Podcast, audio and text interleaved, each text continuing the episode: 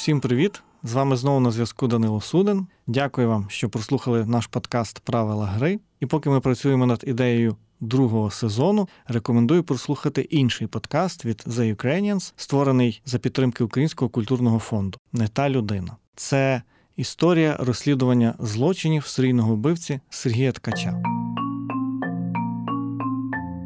В третьому епізоді нашого подкасту Як працює правосуддя, ми обговорили працю американського соціолога Говарда Беккера Аутсайдери.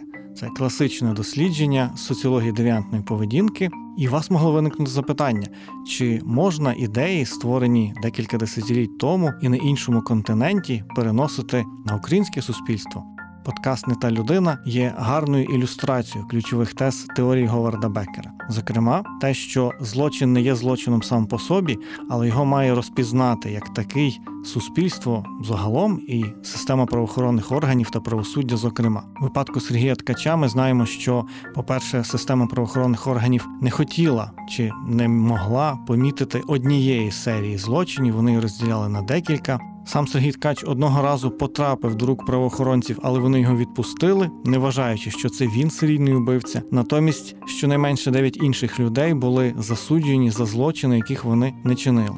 Саме про це й говорить Говард Бекер у своїй праці. Ми маємо правоохоронців, які керуються власними корисливими інтересами. У випадку Сергія Ткача їм вигідніше було розділити серію на 9 підсерій, таким чином прозвітувати, що вони впіймали більше інших злочинців, показати успішність своєї роботи.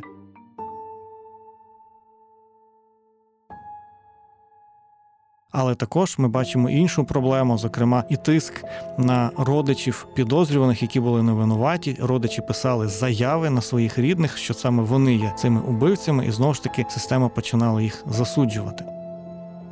Коли Сергія Ткача затримали, він театрально промовив: Я чекав на вас 25 років. Первые несколько дней, когда, ну там, пару недель, может, когда только вот это прозвучало слово маньяк, то все вообще сидели дома. Ткач зізнався у більше ста вбивствах. Його не могли знайти протягом 25 років. За його злочини було покарано дев'ятьох людей. Прокурор говорит, мы не имеем права менять Рожкову этот эпизод, потому что кроме его признательных показаний у нас нет доказательств. Нам, звичайно, дуже хотілося б поговорити з тими, хто вибивав зізнання з безвинних людей. всіх цих осіб кажу, я встановив особисто поіменно і терміново мене на цю тему допитайте. Це ж не проблема знайти слідчих по матеріалах справи, хто там слідчий був. А з іншого боку, мені було цікаво знайти відповідь на питання, чому маньяки взагалі вбивають. Я начала бегать, начала искать, начала туда, начала сюда. Она была убита в метрах трехстах от нашего дома. Мне слышится мама. Все были уверены, что это маньяк, всматривались в лица всех прохожих на улицах, видимо, искали этого маньяка, хотя никто не знал, как он выглядит, даже прем'єр.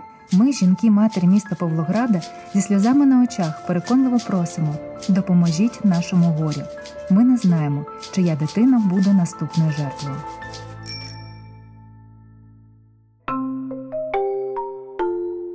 Здавалось би, ми маємо працю Говарда Беккера, ми маємо цікавий матеріал про українське суспільство, але насправді подкаст не та людина не є просто ілюстрацією теорії Говарда Беккера. Він піднімає набагато ширше коло важливих і болючих питань. Зокрема, він обговорює ті хиби і проблеми, які є в системі українського правосуддя.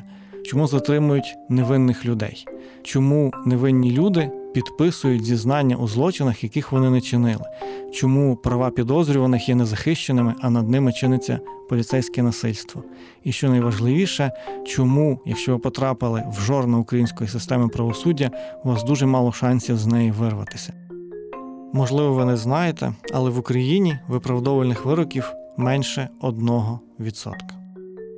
Саме про це подкаст не та людина.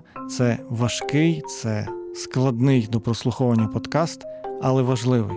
Адже якщо придивитись, він піднімає ті питання, які стосуються кожного з нас.